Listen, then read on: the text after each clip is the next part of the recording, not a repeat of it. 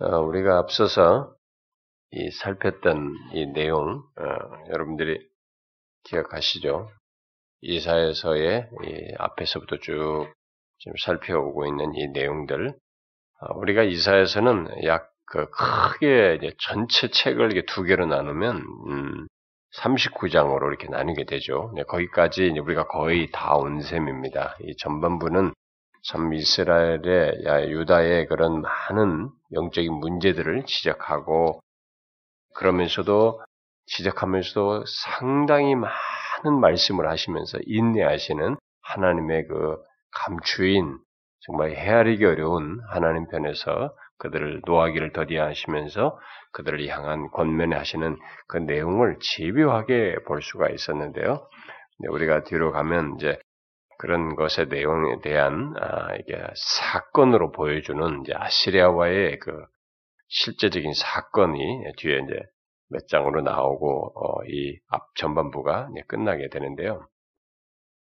아, 지금은 우리가 그런 내용에 앞서서 그 아시리아가 이제 어, 예루살렘을 이제 호위하고 뭐 이렇게 어, 포위하고 그러다가 이게 어, 당하게 되는 이런 사건이 있기 전에 지금 이 내용의 예언은 어, 바로 그런 조건에서 이 유다 백성들이 취하는 정말 불신앙적인 모습을 하나님께서 인내하시면서 또 다시 지적하고 있는 그런 내용입니다.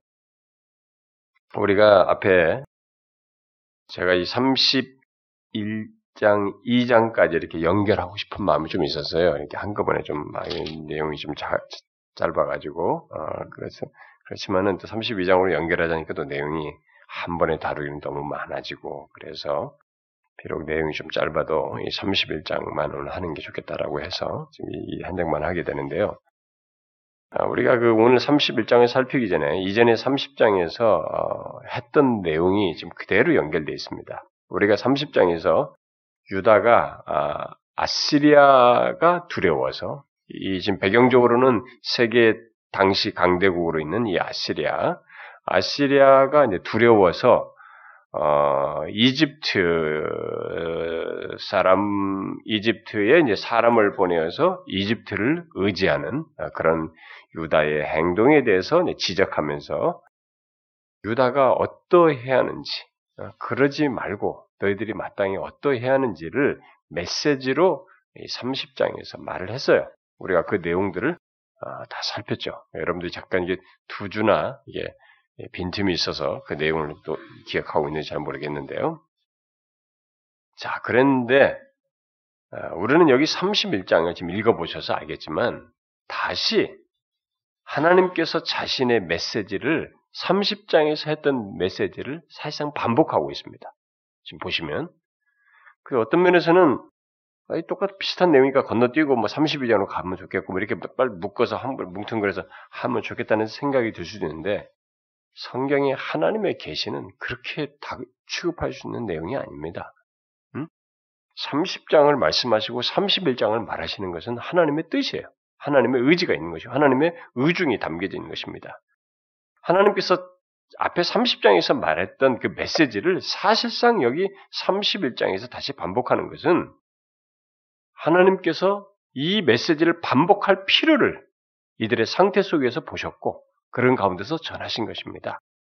어, 오늘날 우리들이 살아가는 이 시대 속에서 우리들의 정신 구조가 아, 우리들의 그리고 세상의 이런 가치 요즘 현대에게 우리들이 그이 시대 문화와 이 환경 속에서 가지고 있는 우리 가치관들이 아, 그리고 이런 유행에 예민하게 반응하는 우리들은 어떤 이야기나 말이나 그리고 어떤 이렇게 스크린으로 보는 뭐 영상이라 할지라도 아, 그리고 또는 어떤 뭐 정보, 뭐 어떤 지식이라 할지라도 이미 한번 이렇게 들어간 것, 내가 봤거나 아, 들었거나 뭐 이렇게 알게 된 이런 지식은 금방 식상해 버립니다. 뭐든 뭐다 알아 뭐 누가 이 얘기만 나다 다 알아 이게 우리는 식상해 해요.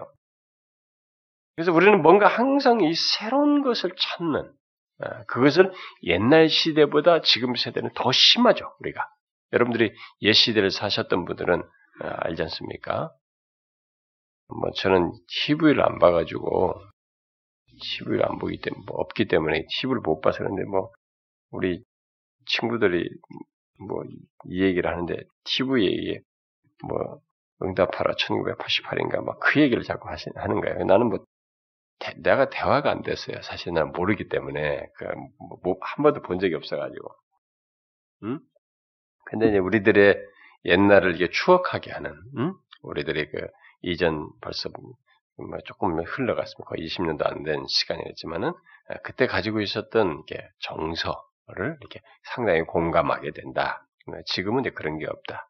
이런 완전히 우리는 다른 가치관을 사람들의 모습을 가지고 있다. 뭐 이런 얘기를 하는데 아, 우리는 현대를 사는 우리들은 뭔가 이게 더 예, 그때보다도 더 심할 정도로 더 점점 더 우리는 항상 새로운 것을 찾고 그런 새로운 것을 더 좋아하는 이게 새로운 것 속에서 옳으냐 이게 진리이냐 내 영혼에 유익이 되느냐 이런 것보다는 그런 건 별로 중요하지 않아요.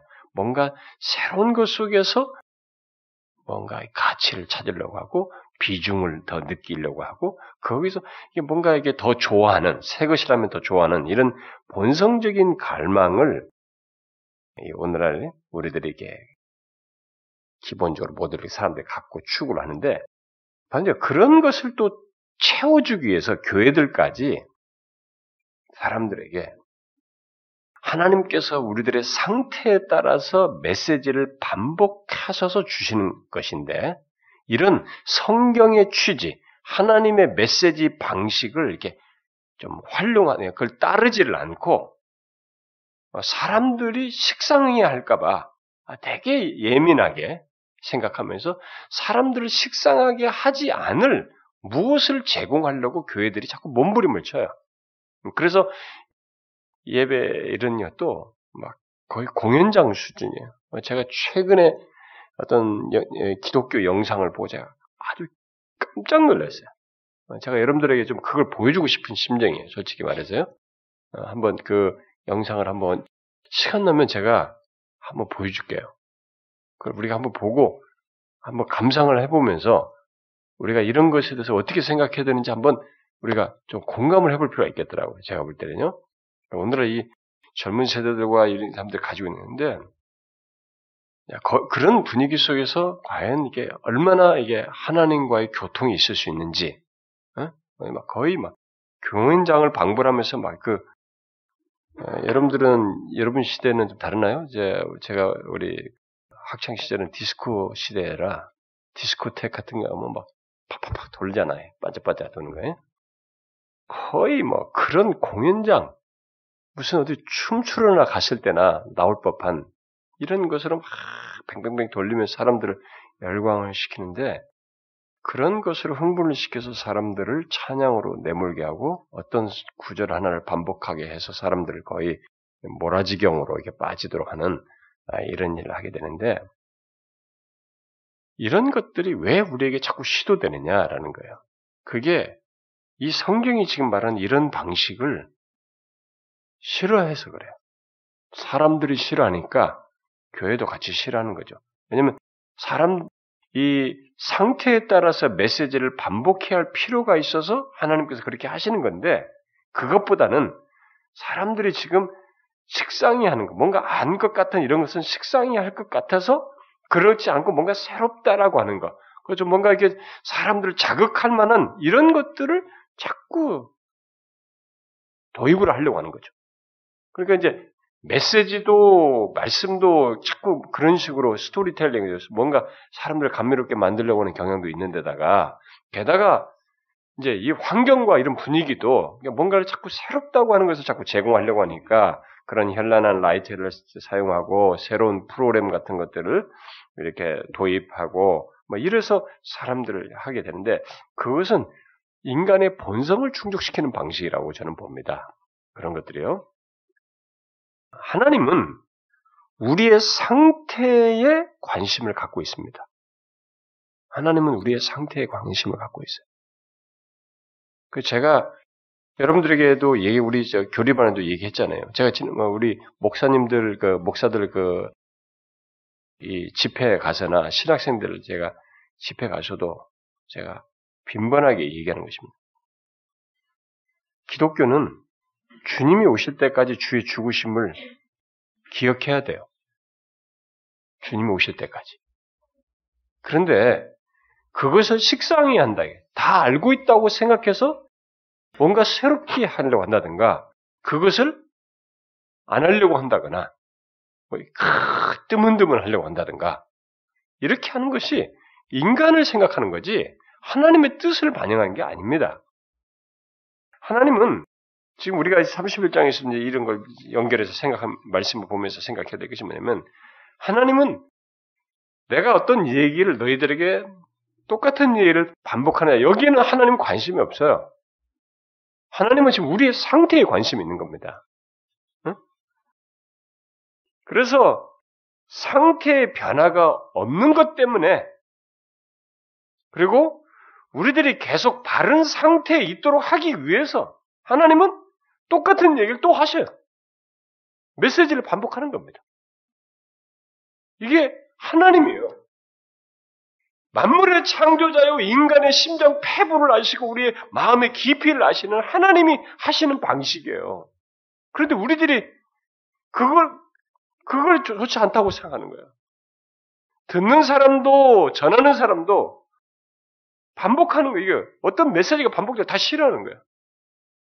싫어하는 인간의 부패한 본성과 우리들의 문제가 있는 것이지 왜 싫어하냐 이게 내 상태 때문에 들어야 되는데 지금 지금 그거예요. 지금 30장에 왜 31장 또 얘기하시냐 이거예요. 이 31장은 30장의 요약이라고 할 만큼 내용이 같아요. 이집트를 의지하지 말 것을 지적하면서 동일한 메시지를 그대로 전하고 있는 것입니다. 그게 이들이 지금 유다가 안 달라지고 있는 것입니다. 이들의 상태가 여전한 것이죠. 누가 여러분 중에 저보고 아, 목사님 그 옛날에 했던 것 똑같은 비슷한 얘기 자꾸 하시네요. 저는 그 사람을 구제할 능력이 없어요. 그 사람은 자기 귀가 가려운 대로 자기 귀를 채워주는 자기가 듣고 싶은 거 가서 듣고 그 현란한 것과 뭐 새로운 것이 있는 것 같은 그런 것을 찾아야지. 그런데 사도 바울이 말했잖아요. 말세가 되면 그런 본성적인 것에 따라서 귀가 가려워서 자꾸 뭔가 귀를 간지러워 줄 것들, 채워줄 것, 자극되고 이런 것들, 새로운 것 같으면서도 뭔가 나를 위로해주고 나의 중심성을 이 자극해주는 이런 것을 듣고 싶어 한다는 게 이게 말세의 증세예요. 우리는 우리의 상태 때문에 반복해서 하나님의 메시지를 같은 메시지를 들어야 됩니다. 들을 필요가 있는 것이에요. 이런 사실을 알고 우리들은 아, 내가 아는 내용이다. 내가 아는 진리고 내가 배운 그 교리다. 이렇게 다 아는 것처럼 하지 말고 내 자신의 현재 상태에 그 동일한 메시지를 비춰야 돼요. 어제 그리고 1년 전에 들었던 그 말씀이 현재 나의 상태에 똑같이 내가 1년 전과 한 달 전의 상태와 지금 상태는 다를 수 있어요. 심지어 하루 사이도 달라요. 여러분, 어제 새벽 기도 나왔다 오늘 새벽 기도 나온 사람은 아시잖아요. 여러분들이 어제 상태 오늘 사이에서도 어제 무슨 사건이 있으면서 여러분들은 감정이 동요했고 생각이 복잡해지고 혼란스러워지고 다시 흔들리는 경험을 하고 그 다음날 오늘 아침에 새벽에 왔단 말이에요. 오늘 다시 듣 우리 상태 때문에 하나님의 말씀 반복해서 듣는 거예요. 이게 성경이에요. 무슨 뭐 불교는 팔만 대장경이면 무슨 막 수많은 얘기가 많은 양이 많다. 무슨 내용이 많은 것이 대단한 것 같은. 그렇지 않아요. 기독교는 이 성경 한 권을 가지고 얘기합니다. 수천 년 동안에 지금 이거 가지고 얘기하는 거죠. 근데 이걸 가지고 지금 반복해서 얘기하는 거죠. 어, 이거 계속 읽으면서, 반복해서 읽으면서, 또 계속해서 들으면서 그것으로 우리 자신이 한 살 때, 다섯 살 때, 열 살 때, 스무 살 때, 사십 때, 칠십 때, 팔십 때까지 그걸 가지고 내 나이대에 따라서 그 날마다 상태에 따라서 계속해서 이 말씀을 들음으로써 내 자신이 하나님 앞에 온전한 사람으로 세워져 가는 것입니다. 그래서 우리가 금년에도 여러분들이 또다시 맥체인 성경을 읽기 펴든지 뭐 또 다른 방식으로든 성경을 또다시 계속 읽어 나가야 되고 응? 새해가 되면 제가 뭐 이제 반복해서 말을 광고를 잘 안 하니까 뭐 어떠는지 모르겠는데 여러분들도 새롭게 시작해서 성경 읽으시고 또 이제 더 이렇게 새해가 밝았으니까 말이지 이럴 때일수록 더좀한 번 더 겸비해서 기도하러 나오고 어, 평생 살면서 어, 새벽 기도도 별로도 안 해보고 어? 예수 믿는다고 하면서 새벽 기도도 별로 안 해보고 좋아요 뭐 새벽 기도 아니라도 뭐 다른 기도 저녁 기도도 할 수도 있습니다. 그뭐 하나님을 위해서 항상 주님께 가까이 가고 싶은 열망으로 기도도 좀 정기적으로도 안 해보고 하나님 말씀도 잘 읽지도 않고 그러면서 신앙생활 잘할 것이라고 생각하는 것은 그건 오판이에요. 바르지도 않습니다. 어? 뭐 저는 여러분들에게 뭐 특서도 안 해보고 새벽에도 나오라는 얘기도 안 하고 뭣도 안 하고 다 안 하잖아요. 저는 우리 교회 떠날 때까지 안 할 거예요. 특서 이런 거 안 할 겁니다. 저는 끝까지 여러분들의 양심에 호소해서 여러분들이 하나님을 향해서 진심으로 나오길 바랄 뿐이에요. 나올 때까지 저는 기다릴 거라. 나올 사람 나오고 안 나올 사람 안 나오고. 제가 로마서 하려다가 말했는데, 한 사람이라도 더 듣게 하고 싶어서 다시 금요일로 올까? 이렇게 해서 다시 로마서 갈라다가 지금 빌리포스 하고 있어요. 근데 가봐야죠. 정 안 되면 새벽 기도 때 로마서 하는 거지 뭐. 들을 사람만 듣는 거지. 우리는 어제와 오늘 사이에도 믿음 지키기가 어려워요. 여러분, 어제는 괜찮은데 오늘 일어나서부터 이상한 것 딱 유혹을 느끼는 거지, 벌써. 하나님은 굳건히 어제까지 믿었는데 오늘도, 하, 그 직장에 가서 뭘 하고, 뭘 보고 말이지. 어? 제가 지난번에 한번 설교 때 인용, 인용했었잖아요. 구원론 설교할 때. 싱클레 퍼거슨이 청교도로 유명한 박, 학자죠. 영국 사람이죠. 미국에서 교수하던 사람이. 이 사람은 영국 얘기를 합니다. 영국에서 이렇게 지하철 타고 쭉 에스컬레이터 타고 올라오면 좌우에 벽면에 막 현라는 게 광고판이 쫙 붙어 있어요. 하루 시작하면서 그거 일과 시작하면서 그거 보면서 벌써 마음이 유혹받는다는 거예요. 생각이 혼란스러워진다. 어제 오늘 사이도 달라요. 그래서 우리는 또 다시 말씀을 드려야 되는 거죠. 상태 때문에 반복하는 거예요. 그런데 이 폐역한 세대가 어디서 드라마 보듯이 무슨 영상 보듯이 하나님 말씀을 들으려고 하는 거예요. 어? 뭐 안다 어, 장, 지난번에 나왔던 30장 똑같은 얘기네. 무슨 뻔, 뻔하네. 어? 아시리아 뭐 어? 예고 무지하지 말고 뭐. 안 그래요. 절대 그렇게 생각하면 안 됩니다. 오늘날 교회 성도들 중에 그런 식의 사고방식 가지고 탁 헐썩 탁 앉아가지고 성경 본문 읽으면 아 오늘 뭐 뭐할거 뻔하네. 그 사람은 은혜를 못 받아요. 주께서 나의 오늘의 상태에 무엇이라고 말씀하실까 이렇게 생각하고 청종하려고 해야지 뻔하다 이렇게 생각하면은 그 교만한 자에게 무슨 은혜가 임하겠어요? 있을 수가 없죠. 우리는 그런 맥락에서 지금 이 내용을 계속 해서 봐야 됩니다. 내용이 계속 반복되지 않습니까? 그렇게 하나님은 하나님이 쓸데없어요? 할 일 없습니까? 한마디가 하면은 빛이 있으라 한마디 하시면 빛이 있었는데 이 우주 만물에 이 경이로운 놀라운 일이 벌어졌는데 그 천금 같은 아니 무엇으로 비교할 수 없는 가치로 말할 수 없는 너무나 확고한 말씀을 하시는 그분인데 사랑하는 백성이라고 이 말도 안 듣는 자기 백성 언약 맺은 백성이라고 말이지 하도 말을 안 듣니까 언약을 맺었으니까 그렇게 천근 같은 말씀하시는 분께서 이렇게 인내하면서 반복하면서 하고 있을 뿐이에요. 이 못 된 백성들이 진짜 말도 안 듣는 게. 그러나 언약을 맺어서 언약에 충실하시고 그들을 끝없이 노하기를 대다며 사랑하다 보니까 이렇게 말을 반복하면서까지 인내할 뿐이죠. 오히려 그런 하나님을 이해해야지. 아, 똑같은 얘기 또 하시네. 이게 아니죠.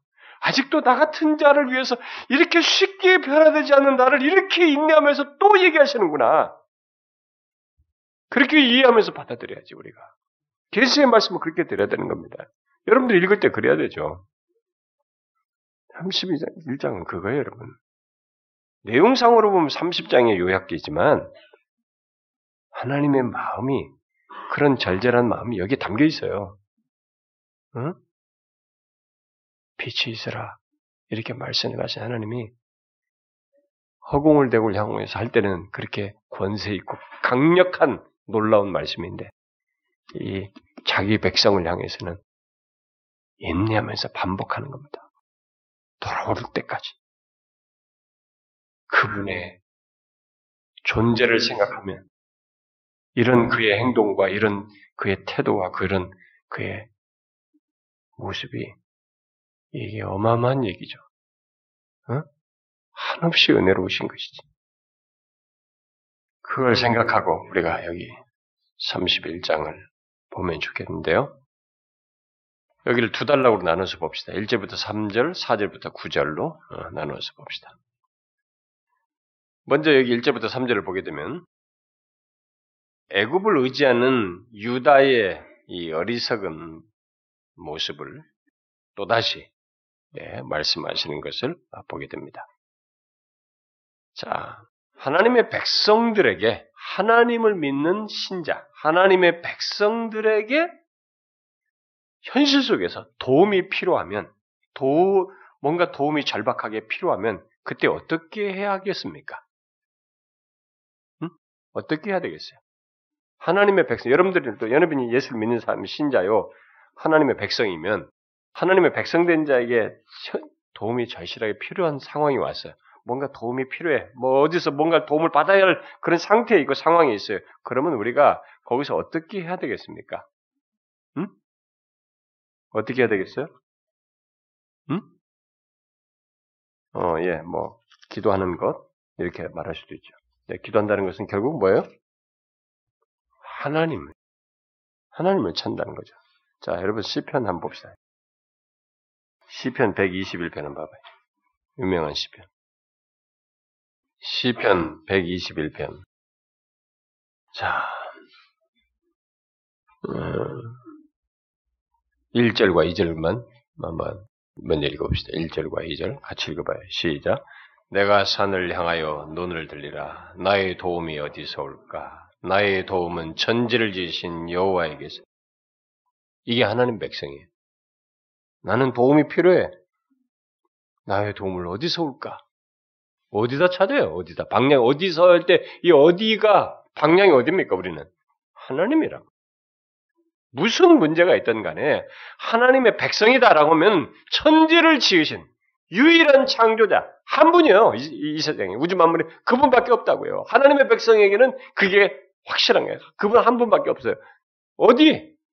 바로 천지를 지으신 하나님이다 말이에요. 여호와에게서. 여호와에게서 도움을 구해야죠. 그런데 본문이 어떻게 되고 있습니까? 도움을 구하러 어디로 가고 있어요? 하나님 빼고 다른 데로 간 거예요, 지금. 아, 이게 또다시 여기서 또 나오는 얘기입니다. 그들은 하나님이 아닌 다른 데로 가고 있습니다. 도움이 필요할 때 하나님을 찾고 그래서 하나님이 도움을 주시는 것은 하나님의 백성된 자의 특권이고 어, 뭐 특권도 어마어마한 특권이죠. 감히 인간이 유한한 존재가 이 창조주로부터 도움을 구해가지고 얻어서 그렇게 산다는 것은 얼마나 어마어마한 특권이에요. 아니, 그런데 이 하나님의 백성 이스라엘이 하나님께 도움을 구하는 게 아니라 도움이 필요한 상황에서 어디로 갔다 이게 도움을 구하러 애굽으로 내려가는 거죠. 응? 애굽으로 도움을 구한 것이죠. 하나님 빼고 다른 데서 도움을 자꾸 찾으려고 한 것이죠. 우리로 우리로 말하면은, 응? 그러면 이들이 왜 도대체 응? 갔느냐는데 여기 왜 그런 이스라엘 백성들에게 지금 그러면서 구하러 내려간 자들은 화 있을 진저라고인데 왜 그런 자들에게 화 있을 진저라고 화를 말합니까? 하나님의 백성의 이런 행동, 하나님의 백성인데 도움을 하나님께 구하지 않고 하나님 왜 다른 데 다른 데서 도움을 구하는 애굽에게서 도움을 구하는 이런 행동은 하나님께 도움을 구해야 하고 또 하나님께 도움을 구하고 그래서 그를 의지해야 하는 이것을 의지적으로 거절한 것 속에서 행하는 것이기 때문에 화이스진자라고 하는 거예요. 아니 뭐 자기 의지하지 않았다고 화 있을 진자라고 하시나? 여러분 잘 생각하셔야 됩니다. 그 간단한 얘기가 아니에요. 하나님의 백성들이 애굽을 의지, 하나님 외에 다른 것에서 도움을 얻고 그걸 의지하게 될 때는 그 앞에 뭐가 선행되는 행동에 연결돼서 그렇게 행동하는 거예요. 그 선행되는 행동이 뭐냐면은 하나님께 도움을 구하고 그지, 그를 의지해야 하는 것을 거절하고 제껴놓고 의지적으로 하지 않고 하는 행동인 거예요, 그게. 하나님의 백성에게는 그렇단 말이에요.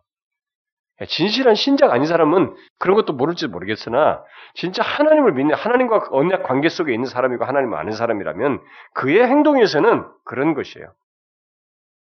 먼저 선행적으로 이것을 의지적으로 안 하는 가운데서 다른 것을 의지하고 찾는 것이기 때문에 화 있을진자라고 말을 좀 하는 것입니다.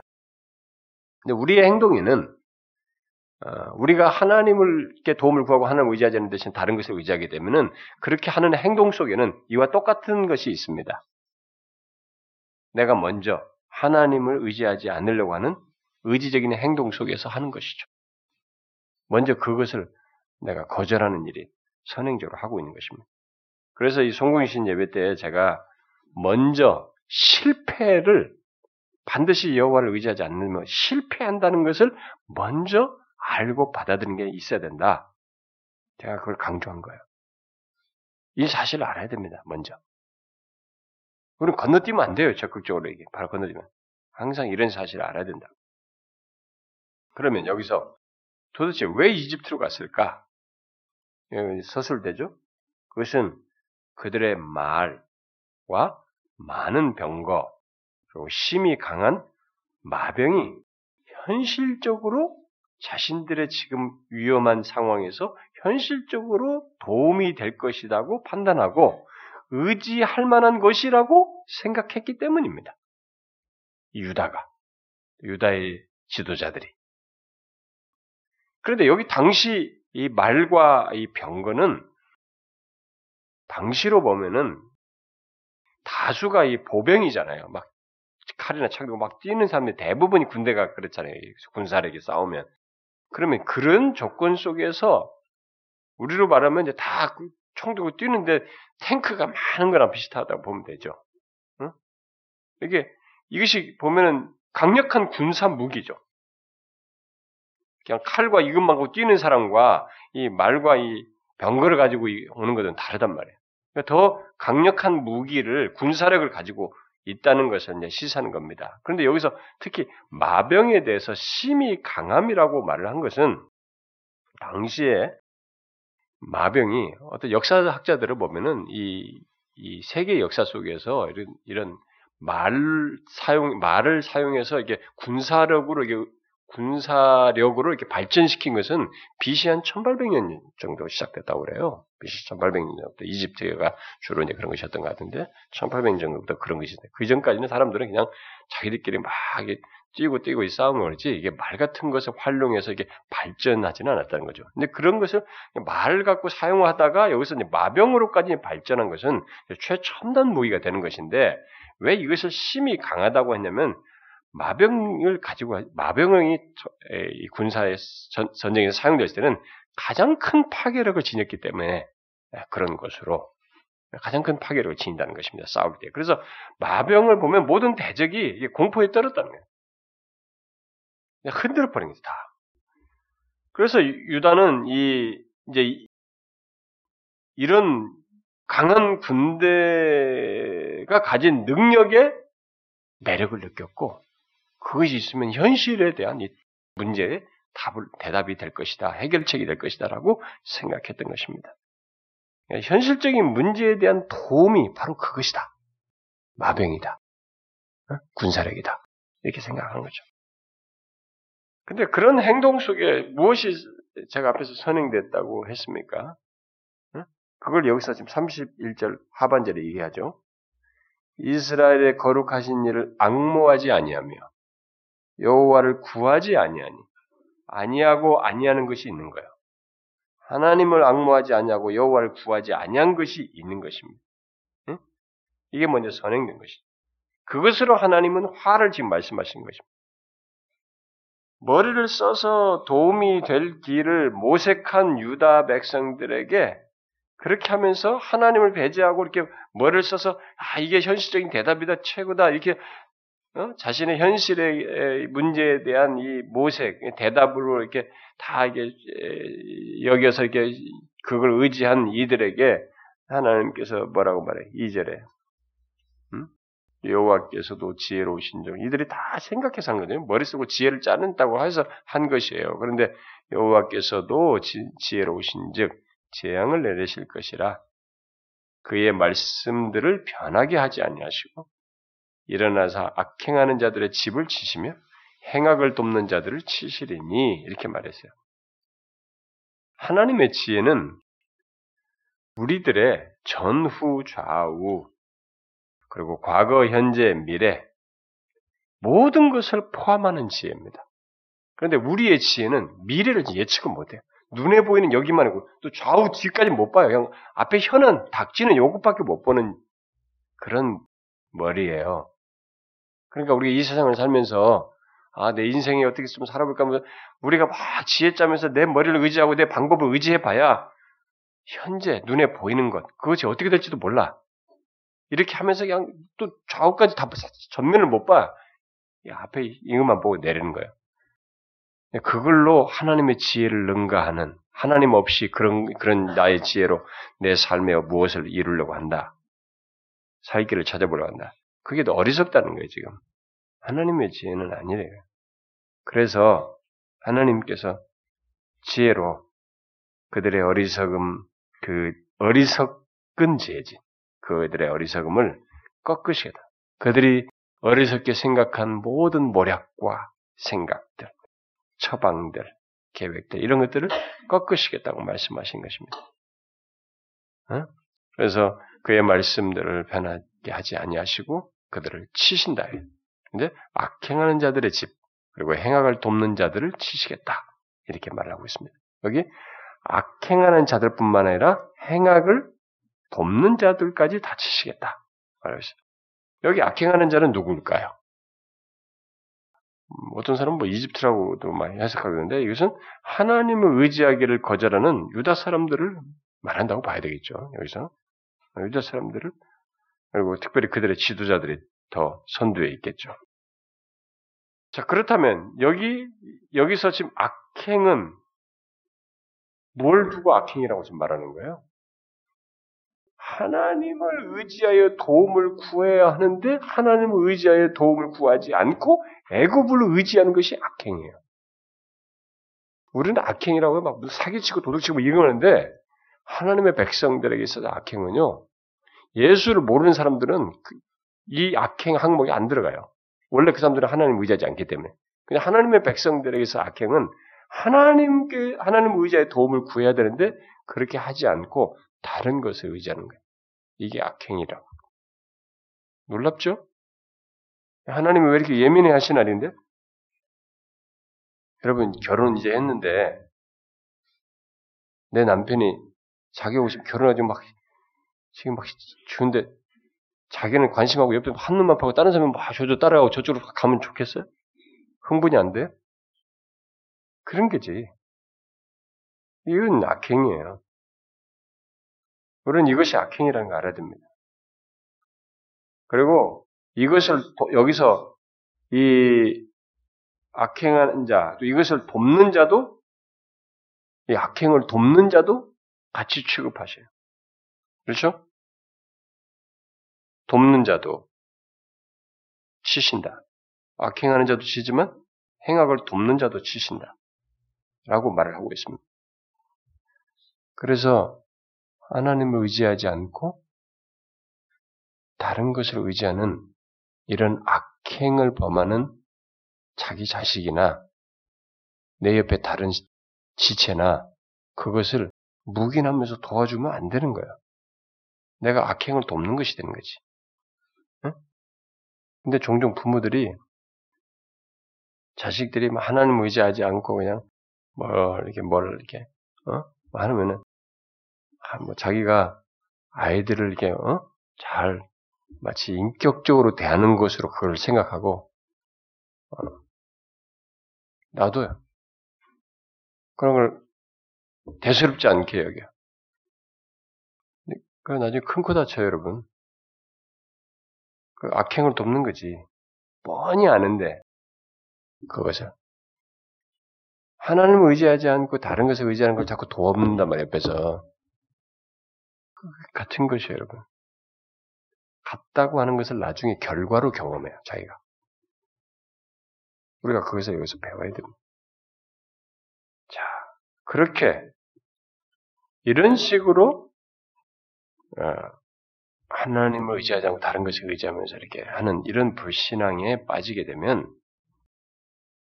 사람들에게 어떤 일이 벌어지냐면은, 여기서 지금 이 기록상을 보게 되면은, 자신이 하나님 외에 의지하는 하나님 외에 다른 것이 의지하는 그 대상이 있잖아요. 이 대상의 실체를 제대로 못 봐요. 이집트가 어 말도 있고 병거든데 이 껍데기만 보는 거예요. 정확한 실체를 못 보는 거야. 여러분 사람이 불신앙 이게 하나님을 배제하고 이렇게 다른데 불신앙 속에서 이게 이게 다른 걸 보게 되면요. 내가 의지하는 이 대상의 실체가 이게 내가 생각하고 다른데도 불구하고 그걸 못 봐요. 그 실체를 정확히 제대로 못 보는 것입니다. 애굽은 지금 그래서 3절이 얘기하는 거예요. 애굽은 사람이 아니거든요. 아니 신이 아니거든. 사람 수준인데 이 하나님을 배제하고 나니까 그런 가운데서 자기가 불신앙 속에 있으니까 이 마치 신이나 된 것처럼 생각하는 거예요. 자기를 일 어려움에서 구해줄 정도의 신 정도나 되는 것처럼 착각하는 거지. 응? 그래서 우리 불신앙에 빠지면은요, 사람들이 실체를, 자기가 뭘 쫓아가고 뭔가 이렇게 막 추구하는 것에 이 실체를 뭘, 추구하는 대상, 자기가 쫓아가는 대상의 실체를 정확하게 못 봐요. 너무 과도하게 보는 거야. 응? 오버하는 거지. 이 자기들이 의지하는 애굽은 사람이거든요. 신이 아니란 말이에요. 그런데 이들이 하나님이 하실 일을 할 것처럼 생각한 거죠. 또 아무리 강력한 말이라 할지라도 또는 뭐 다른 말로 하면 우리 현실에 대답이 될 만한 어떤 것이라도 도움이 될 만한 어떤 대상이라 할지라도 그 대상은 뭐예요? 육체래요. 영이 아닌 것입니다. 유약한 한계가 있는 존재라 이 말이에요. 네. 참 신이시요. 근데 그러니까 그런 걸 못 보는 거지. 육체 수준인데 마치 음? 이 영으로서 모든 걸 할 수 있는 존재이나 되는 것처럼 착각하는 거야. 불신앙에 빠지면 그런 거죠. 그래서 하나님 배제하고 다른 데서 답을 찾는 사람들은 대부분 이 착각에 빠져요. 자기가 찾는 대상이 마치 신이 해줄, 하나님이 해줄 것들을 이 위기의 어려움에서 여기서 다 문제를 해결해 줄 대상이 되는 것처럼 착각해요. 과도하게. 신도 아니고 영도 아닌데, 그저 사람이고 육체일 수준인데, 이 사람이고 육체라는 이 정확한 실체를 못 본단 말이에요. 이것을 오바된 그림을 가지고 봐요. 그래서 콩깍지가 씌우면 정신 없잖아요. 투자할 때도 막 투기하는 사람들 보면 눈이 갔어요, 맛이. 우리는 볼 때 객관적으로 아 저거 아닌데, 아 이 사람 아니야, 이거 지금 되면 깡통 찬다고 조금 있으면. 아니 그걸 가지고 뭘 얻겠다는 거야 지금 도대체. 그 하나님 영적으로 이렇게 하나님을 등지고 하나님 의지하지 않고 어, 다른 것을 이렇게 의지하고 다른 것을 우상처럼 두게 되면 그 자기가 줬고 추구하는 대상의 실체를 못 봐요. 음, 여기 그 얘기하는 것입니다. 정작 참 신이시요 영이신 하나님께서 그의 손을 펴면 그의 손을 펴시면 어떻게 돼요? 사람과 육체에 속한 것들은 넘어지고 엎어지고 멸망하게 됩니다.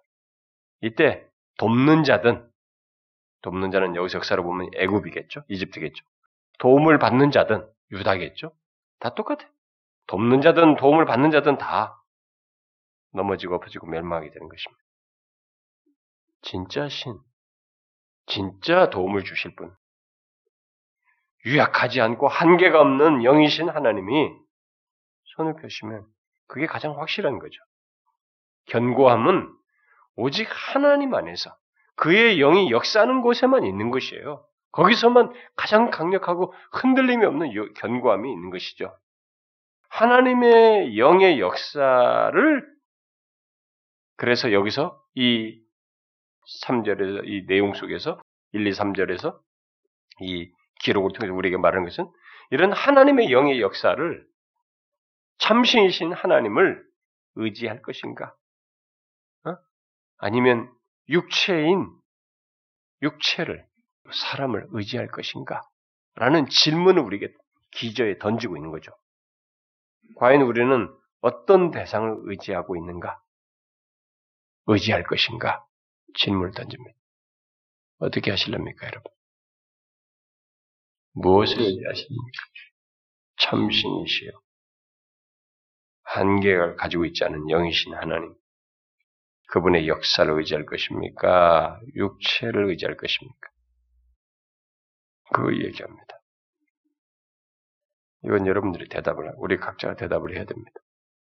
그 다음 4절부터 9절, 어, 이어지는 내용은 유다가 아시리아를 두려워해가지고 어, 이집트를 의지하지만 애굽을 의지하지만 유다는 하나님께서 유다를 아시리아에게서 보호할 것을 그러니까 정작 너희들이 그렇게 하지만 유다를 아시리아로부터 보호하실 분은 하나님뿐이다라는 사실을 여기서 강조해 주고 있어요. 여기서 하나님은 유다에 대해서 자신의 의지를 이렇게 두 가지 비유로 이렇게 말씀하시고 있죠. 하나는 먹이를 움켜쥔 사자야의 비유로, 또 하나는 날개를 치며 새끼를 보호하려는 새 비유로 말을 하고 있습니다. 아, 먼저 사, 사자의 비유는 사절에서 말을 하고 있죠. 근데 여기 사자가 뭐예요? 막 먹이를 움켜쥐고 있네. 먹이를 움켜쥔 사자 아, 모습으로 배고파가지고 먹이를 하나 낚아챘어. 근데 그 먹이를 막그 어? 움켜쥐고 있는 그 장면, 그 모습이에요. 이, 이것을 어떻게 해석해야 되는지 해석이 좀 난이도 사람들이에요. 어떤 사람은 여기 사자로 묘사된 하나님이 유다를 움켜쥐고 물어뜯는 모습으로 어, 해석을 하면서 이게 지금 심판을 말하는 것이다.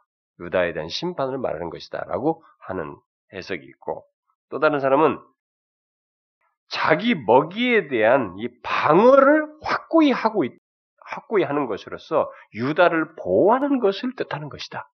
정반대의 얘기죠. 하나님 심판, 하나님의 구원, 다른 하나님 구원으로 설명을 하는 것이에요. 또 어떤 사람은 아예 이 내용 속에 두 가지의 의미가 다 있다고 보는 거예요. 응? 먹으려고 잡은 이 먹이를 놓치지 않으려는 사자의 모습을 통해서 어, 이게 유다를 심판하는 응? 하는 그런 내용과 거기에 목자들이 먹이를 지, 막 지키기 위해서 이게 싸우는 이 목자들이 와가지고 이제 뺏으려고 하는 거죠. 그 목자들이 지키던 양을 낚아채가지고 지금 먹은 것을 잡은 것을 보이니까 그걸 뺏으려고 하지만은 아무리 목자들이 막대하고 덤벼도 이거 끄고 그릉거리면서 음? 놓치지 않으려고 하는 이런 모습을 통해서 자기의 먹이를 지키는 이런 모습. 그래서 유다를 지키는 것을 말하는 것으로 보는 해석. 이 두 가지를 다 내포한다고 보는 거예요. 근데 앞에 내용, 1절부터 3절의 내용을 연결해 보면, 심, 이, 이런 내용에 대한 하나님의 어떤 그 심판의 의미가 여기서 연결해서 가질 수도 있다라고 해석할 수도 있겠어요. 내용상으로 앞에 연결해 보면은. 그런데 뒤에서 이제 나오는 내용들을 보게 되면은 뒤에 있는 내용은 두 번째 내용, 구원적인 의미가 더 강하다고 볼 수가 있어요. 아, 곧 목자들이 이게 사자가 아, 먹이로 사로잡은 양을 이렇게 막그 빼앗으려고 하지만 어느 누구도 어, 이 사자로 묘사하는 하나님에게서 유다, 그러니까 양을 뺏지 먹이를 뺏지 못하듯이 유다를 빼앗을 수 없다라는 것을 말하는 것으로 또 볼 수도 있습니다. 그렇게 보면은 여기 사자에게서 먹잇감을 빼앗으려고 하는 이 목자들은 역사적으로 보면은 누구겠어요? 아시리아겠죠.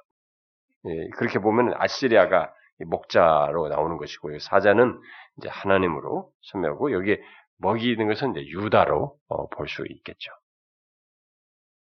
그 다음에 근데 이 새 비유는 그 다음에 나오는 이제 5절에 나오는 새 비유는 어미새가 새끼들이 막 위협에 처하니까 이 어미들이 막 위에서 공격을 하잖아요. 반복적으로 팍 뭐, 뭐, 자기 어미새를 보호하려고 막 그 장면으로 지금 비유를 쓰고 있습니다. 아마 그 당시 자기들 문화 속에서는 자연이 속에서는 익숙한 이 장면이니까 그걸 활용해서 말씀을 한 것으로 보여집니다. 그래서 이 새끼들이 위험에 처했을 때막 어, 새끼를 지키 위해서 달래드는 이 어미새 모습처럼 하나님께서 그렇게 강력한 의지로 유다를 보호하는 보호할 것임을 말하고 있다는 것입니다. 자, 그 말은 유다 이런 내용을 통해서 저는 말하는 메시지는 유다 너희들의 운명, 너희들의 구원은 아시리아나 애굽에게 있지 않고 하나님께 있다. 어? 이렇게 노, 뺏기지 않으려고 지키는 이 하나님, 사자와 같은 하나님, 그 새끼를 보호하려는 어미 새와 같은 하나님, 하나님께 달려 있다. 라는 것을 지금 강조하는 것이겠죠. 여러분들은 이런 비슷한 내용을 지금까지 많이 들어왔습니다. 하나님이 또다시 비유를 조금 내용을 달려가도 또다시 상태가 아직도 하나님께 언제 돌아오지 않는 이들에게 이걸 똑같은 메시지를 또 하시는 거예요. 아시리아에게 너희들의 운명과 구원은 아시리아에게나 이 애굽에 있지 않다. 하나님께 있다. 이렇게 또 강조하는 거죠. 하나님의 반복된 반복적인 이 메시지에서 애절함을 느끼십니까, 여러분? 애절함이 있어요. 그러니까 우리는 하나님의 메시지가 반복되고 있으면 아 반복되니까 뭐, 여러분 다 알죠? 지난번 나왔던 이런 내용이니까 이런 거 알고 뭐 이렇게 할 것이 아니라 오히려 정반대로 그 하나님의 애절함을 담아서 또 반복할 때는 이전보다 더 나의 정서가 애절하게 정말 하나님과 같은 마음으로 오히려 이렇게 했는데도 아직도 달라지지 않은 이 폐역하고 안타까운 영혼들 향해서 이제는 저번에 할 때는 눈물을 안 흘렸으면 이번에는 눈물을 흘리고 그래도 다음에 또 안 들었으면 똑같은 얘기를 할 때는 피를 토하고 이렇게 해서라도 해야 된다는 것이 성경의 취지죠. 하나님의 마음이 그런 거지. 안 바뀌는 너희들. 똑같은 얘기를 그렇게 하고 있어요. 자, 그러면 이런 사실에 입각해서 선지자는 여기 이제 6절의 말씀을 하시는 거죠. 선자가 6절의 말을 하는 거죠. 이스라엘 자손들아 너희는 심히 거역하던 자에게로. 심히 거역하던 자. 이들이 심히 거역하였죠, 하나님을. 바로 심히 거역하던 자에게 돌아오라. 이렇게 얘기합니다. 이것이 하나님을 의지하지 않고 다른 것을 의지하는 자들에게 하시는 하나님의 말씀이에요. 하나님의 마음이죠. 심히 거역하는 바로 그분께 돌아가라, 돌아와라 이렇게 말하고. 여기 돌아오라고 이렇게 말하는 것은 아직도 회개의 기회를 주고 있다는 거죠. 회개의 기회를 주고 있다는 것입니다. 그렇게 말씀하시는 배경에는 이런 것도 있죠. 아, 이런 조건인데도 돌아오라고 한다는 것은 마치 그 사자가 그 어? 먹이를 이렇게 움켜쥐고 포기하지 않는 것처럼 유다를 내가 너희들을 포기하지 않을 테니까 그 내가 너희들 포기할 수 없으니 돌아와라 라고 하는 말이라고 볼 수 있겠죠. 아, 굉장한 내용이죠. 그러니까 유다의 위기는 유다의 위기는 바로 이 하나님께 돌아와서 그를 의지하는 것으로만 해결되는 거예요. 왜냐하면 그분이 포기하지 않을 것이니까. 길은 다른 거 없어요. 포기하지 않으니까 다른 걸 다 치고 붙이고 여기도 쳐서라도 이건 자기가 안 포기할 거니까 길은 하나밖에 없어요. 그분께 돌아가는 것밖에 없는 거지. 이게 너희들의 위기에 대한 유일한 해결책이다라는 것을 여기서 말하고 있는 것이죠. 이것을 그렇게 쉽게 수용하지 않는 이들에게 하나님은 아, 말씀하시는 거죠. 여러분은 하나님의 마음을 여기서 느끼십니까?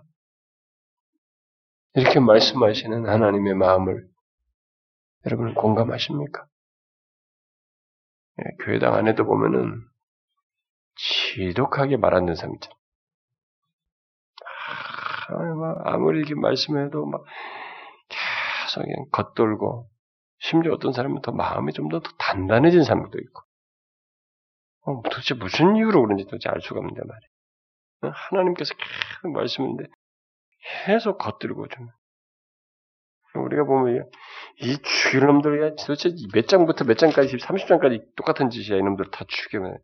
이렇게 말하는 게 하여튼 우리들이 그렇다니까요 우리들이. 똑같은 얘기를 또 해야 되만 알죠? 뭐 지적 뭐 이렇게 돌아오는 걸 다시 하나님 앞에서 우리의 상태를 비추면은 자기 방어하기 바빠요. 어, 자기는 다로 놔두고 그냥 밖에도 다 이것이 어떻고 저것이 어떻고 누가 이렇게 안 해서 그러고 누가 어쩌고 누가 사도 사랑이 없어서 그러고 뭐가 어떻고 아니 지금 자기가 좀 하나님 앞에 돌아서는데 계속 남이 난 사랑 안 해주고 누가 뭐가 뭐 있었고 막 밖에다 다 화살을 다 돌려버려. 자기가 지금 돌아와야 되는데 이런 하나님의 하트를 마음을 알고 거기에서 반응을 해야 되는데 그래서 제가 얘기하지 않습니까? 자기중심적인 사람은 이렇게 이런 마음, 하나님의 하트가 마음에 담겨진 이게 그 사람에게 오히려 더 단단하게 만들어요. 부드럽게 하는 게 아니라. 그래서 안 돌아오죠. 안 돌아옵니다. 자기중심적인 사람 안 돌아와요. 모든 신학과 성경 진리로 다 무장해도 안 돌아와요. 제가 얘기했잖아요. 나중에 우리 이 에르미사도 보면 보면 제가 지난번도 얘기했잖아요, 여러분. 어? 이스라엘 백성들, 유다 백성들 마지막 멸망할 때까지 성전 신학으로 무장했기 때문에 신학으로 무장했기 때문에 안 돌아와요. 마지막 무너질 때까지. 그러니까 뭐 자기가 자기는 다 무장해 있는 거죠. 지식 뭐 뭐든 이런 걸 옳은 거 옳다고 이런 거 다 지식 이런 걸로 무장돼 있기 때문에 안 돌아. 제가 우리 교리반에서도 얘기했어요. 최근에 지난 이번 주 교리반에서도 여러분이 교회에서요, 이게 뭐 말씀이 좋다, 무슨 말씀을 바르게 배운다, 뭐 교리를 배우고, 막 성경을 막 청교도들 막 계획자도 있다, 이런 책들을 막 배우고 이런 걸로 지식을 배웠는데 이게 안 변화된 사람들 있잖아요. 이게 제일 위험한 사람들. 그 사람들은 판단자가 되어 있기 때문에 쉽게 안 무너져요. 그런 사람들은 변화될 확률이 높, 어렵습니다. 자기를 방어하는 무기체계가 든든하게 서 있고 판단 판단할 수 있는 이 지식들을 쌓아놨기 때문에 판단은 잘할 망정 그 사람들은 잘 안 무너져요. 그래서 무섭게도 그 많은 좋은 지식들을 자기 중심성을 수성하는 것으로 쌓아놓아요. 그래 더 어려워요. 저는 우리 교회도 그런 사람들이 있다고 믿습니다. 그래서 이런 곳에서 같이 신앙생활하면서 말씀 열심히 배우고 잘 배우는 이런 조건이 있는데 변화되지 않는 사람이 사실 제일 위험해요. 그 사람은 어디 다른 데 가서도 비슷해요. 더 좋은데 뭐가 더 자극적이고 더 뭐가 있을 것 같은 거 찾아보지만 반복해서 말씀하시는 이 하나님을 캐치 못하는데 뭐 새로운 거 듣고 더 강한 거 들어보고 해봐야 뭐 있겠어요. 오히려 진자 운동이 나겠지. 아 이제 이제 말씀 가고는 아니야. 말씀 가고는 안 되고 그래도 뭔가 뭔가 다른 것이 이제 다른 자극제가 되는 걸 찾아서 그것이 충족함으로써 자기를 지탱시키겠죠. 그러니까 더 위험하지. 위험해요. 어, 저는 뭐 우리 교뿐만 아니라 그런 그렇게 말씀 중심이고 바르게 이 가지고 바른 거 가르치는 교회들 속에 있는 신자들 속에서도 제가 많이 봤어요 그 동안에. 여기서 우리는 하나님의 하트를 하나님의 마음을 읽어야 됩니다. 나는 너희들을 포기하지 않을 거니까 한 길밖에 없다. 돌아와야 된다. 얼마나 그분의 진심이 담겨 있습니까? 얼마나 강력한 이들의 관계에 대해서 신실하시며 노하기를 더디하면서 이들을 인내하시며 붙잡고 있습니까? 언약이 얼마나 충실하십니까? 굉장한 거죠. 근데 여기까지 올 정도도 거기에 반응하지 않는 이들에 대해서 이렇게 하시는 하나님은 도대체 어떤 하나님이냐 말이에요. 어마어마한 얘기지. 그런데 여기서 성경에 우리 그 다음 내용에서 뒤에 이제 7절에서 돌아오는 것을 무엇으로 말하고 있는지 우리가 좀 주목해야 되는데 여기서 돌아온다는 것을 무엇으로 지금 말하고 있습니까? 너희가 자기 손으로 만들어 범죄한 은 우상, 금 우상을 그날은 각 사람이 던져버릴 것입니다. 이렇게 말하는 거 보면은 뭐예요? 지금 돌아오는 걸 뭘로 얘기하고 있습니까? 우상을 제거하는 것을 말하고 있죠. 자, 하나님께 돌아온다는 것은 하나님을 의지하지 않고 다른 자기가 의지하는 다른 대상이 있다는 얘기인데 우상이 있다는 것인데 바로 그 우상을 제거하는 것이다. 라고 지금 말을 하는 거죠. 회개라고 하는 것은 하나님이 아닌 다른 걸 의지하는 대상을 제거하는 것이다 말이에요. 버리는 것이다. 이걸 지금 여기서 하나님께 돌아오는 것으로 회개로 지금 말을 하고 있습니다. 이런 면에서 우리들에게는 이런 돌아옴, 회개가 반복적으로 필요할 수도 있어요. 우리도 부른 듯이 어느 순간에 하나님 외에 다른 것을 의지하는 것이 생길 수 있거든요. 그랬을 때 우리가 의지하는 그 모든 것을, 그것을 그때마다 그런 것이 생겼을 때 그걸 버리고 하나님께 돌아와야 돼요.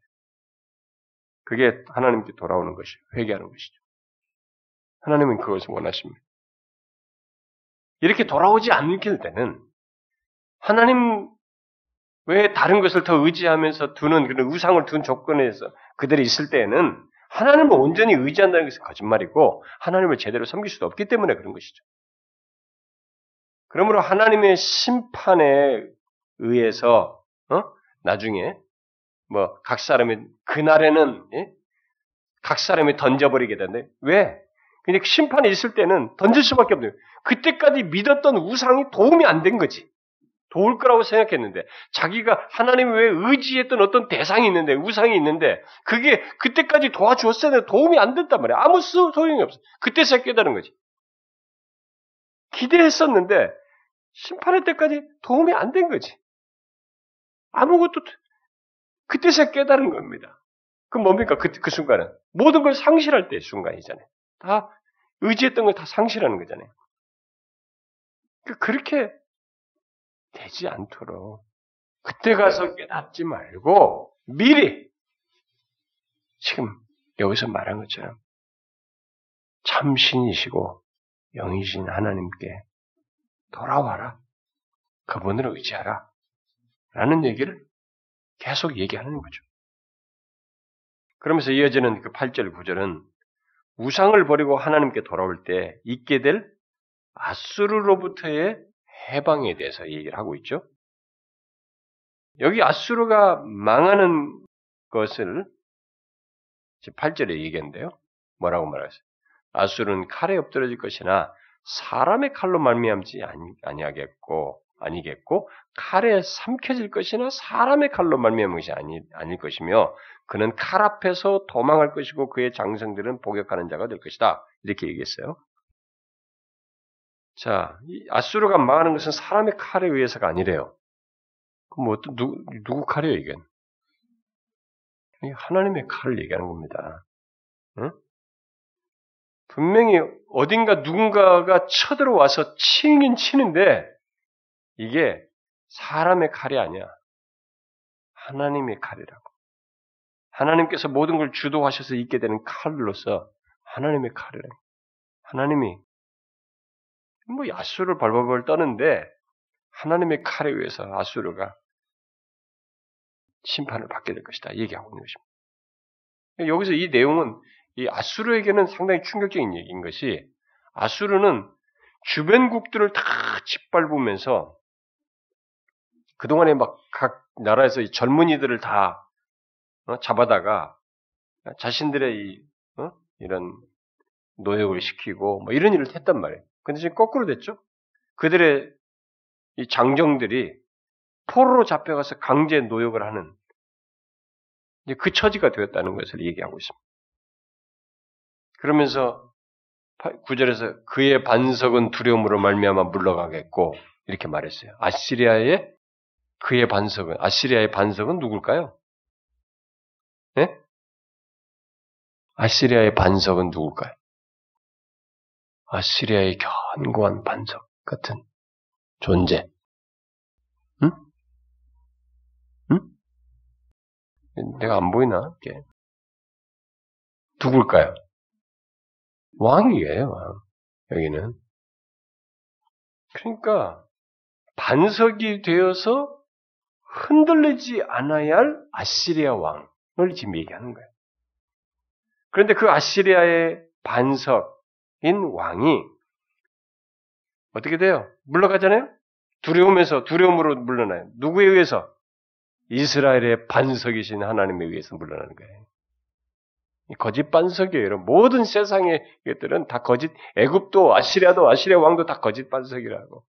진짜 반석은 성경에서 계속 강조하는 거예요. 우리의 영원한 반석, 흔들리지 않는 반석은 하나님이요 예수 그리스도인 거죠. 어? 거기서만 우리의 영원한 생명, 흔들리지 않는 생명이 있는 것이지. 응?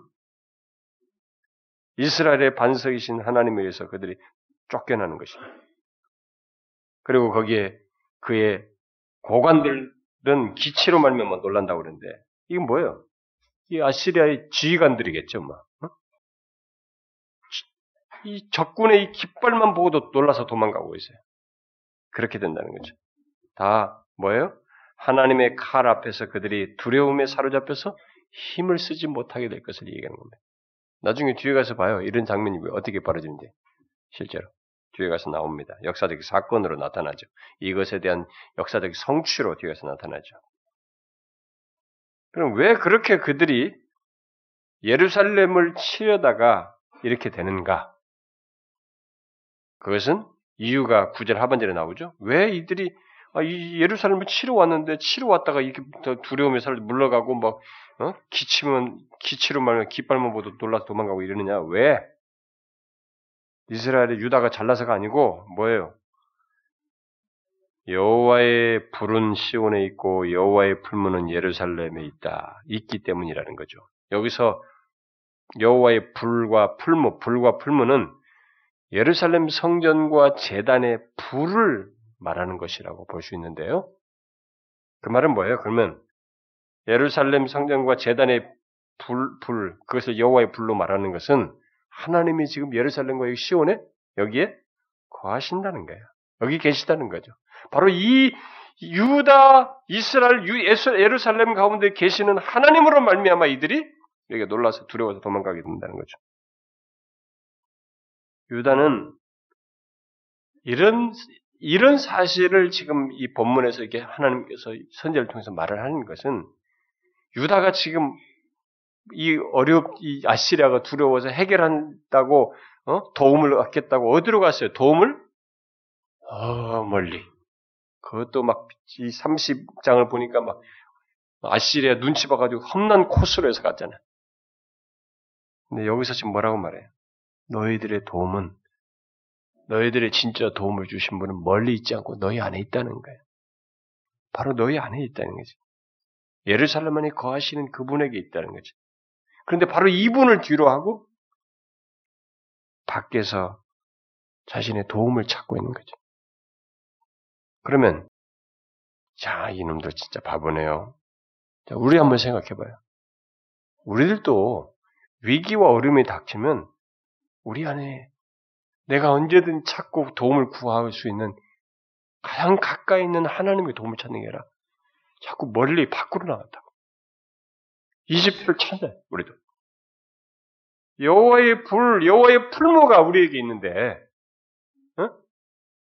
성령이 우리 안에 계시고 우리를 도우시고 하나님께서 우리와 언약 가운데 있고 하나님이 우리가 부를 때마다 우리 안에서 역사하시는 그분으로 계시는데 내가 너희와 세상 끝까지 함께 하시겠다고 하셨고 함께 하신 분 계신데 이분 빼고 저 멀리 다른 데 찾는 거 우리가. 똑같은 일이죠. 응? 그, 그, 그러지 말라는 거죠. 우리는 이런 면에서 아, 우리 자신이 어떠한지 한번 생각해 봐야 됩니다. 예수 그리스도 안에서 우리 안에 계신 하나님을 뒤로 하고 밖에서 나의 도움을 찾고 있지는 않은지. 아까 시편 120편 기자가 얘기했죠? 어디서 도움을 찾나? 천지를 지으신 여호와께 도움이 필요합니까? 어렵습니까? 하나님의 백성은 다른데 기웃거리면 안 돼요. 진짜 도움이 될 것 같은 것에 기웃거리면 안 돼요. 그건 우리 속이는 그건 육체예요, 육체. 신이 아니고 사람이거든. 우리는 하나님, 참시신 하나님을 아는 자들이니까 천지를 주신 하나님께로 도움을 찾아야죠. 단지 하나님이 시간을 우리에게 길게 하실 수 있어요. 하나님은 시간으로 말씀하신 분이기 때문에 여기서 우리가 약간 어려울 수 있어요. 그러나 하나님은 시간으로 어쨌든 우리에게 답을 줘요. 도움에 대한 답을 하나님이 주십니다. 그러니까 이 시간 가지고 내가 내가 이 시간을 가지고 조정해서 승부를 내려고 안 됩니다. 시간은 하나님이 가지고 결정하시는 거예요. 거기에 대해서는 아브라함이 할 수 있는 게 뭐 있었어요? 광야를 떠돌아다니는 다윗이 할 수 있는 게 뭐였습니까? 끝까지 하나님 믿는 거 하나밖에 없는 것이죠. 다른 선택이 없었어요. 아브라함이 어디 갈대로 떠나서 거기 가서도 그렇고 뭐 백산 애기 준다고 그러고 뒤로도 그렇고 뭐야? 그냥 끝까지 기다리는 거 믿고 기다리는 거 하나밖에 없잖아요. 도움은 하나님밖에 없으니까. 다른 건 다 사람이고 육체 덩어리니까. 그들은 그걸 알았단 말이에요. 끝까지 하나님 믿는 거 하나밖에 없었다. 그게 우리가 해야 되는데. 우리는 여기서 하나님께서 자신을 의지하는 유다를 치시는 하나님이시면서 동시에 그들을 보호하시는 하나님으로 우리에게 드러나십니다. 참 놀랍죠? 참 놀랍습니다. 그들을 치시는 하나님이시면서 동시에 그들을 보호하시는 하나님. 이것을 성경은 하나님을 아버지로 묘사하면서 설명을 주로 하죠. 특별히 신약에서 더 많이 합니다만은 구약에서도 마찬가지입니다. 그 아버지로 설명했을 때는 이 두 가지가 잘 조화돼서 나타납니다. 그러니까 죄를 심판하시는 하나님, 또 의로우신 하나님은 또한 우리가 돌아오기를 기다리시는 아버지시다는 것을 보여주는 거죠. 그렇게 심판하시고 의로우신데도 또 돌아오기를 기다리는 아버지는 말이지. 그 하나님으로 우리에게 말을 해주고 있습니다. 그러니까 하나님 외에 다른 우상을 버리고 거짓된 반석을 버리고 우리를 지키시는 참된 반석이신 하나님 그분을 의지하라. 이 메시지를 또 우리에게 하고 있는 것이죠. 우리의 상태와 관련해서 얘기하는 것입니다. 우리는 이 메시지를 드려야 됩니다. 어떻습니까, 여러분? 금년에 새 주님 앞에 갈 때까지 이런 하나님의 메시지를 그 하나님의 하트를 담고 저 이전에 들었었지만 괜찮아요. 또 들려주세요. 하나님의 그런 하트를 저에게 그 하나님의 애절한 말씀을 그 하나님의 애절한 마음을 저에게 또 들려주세요.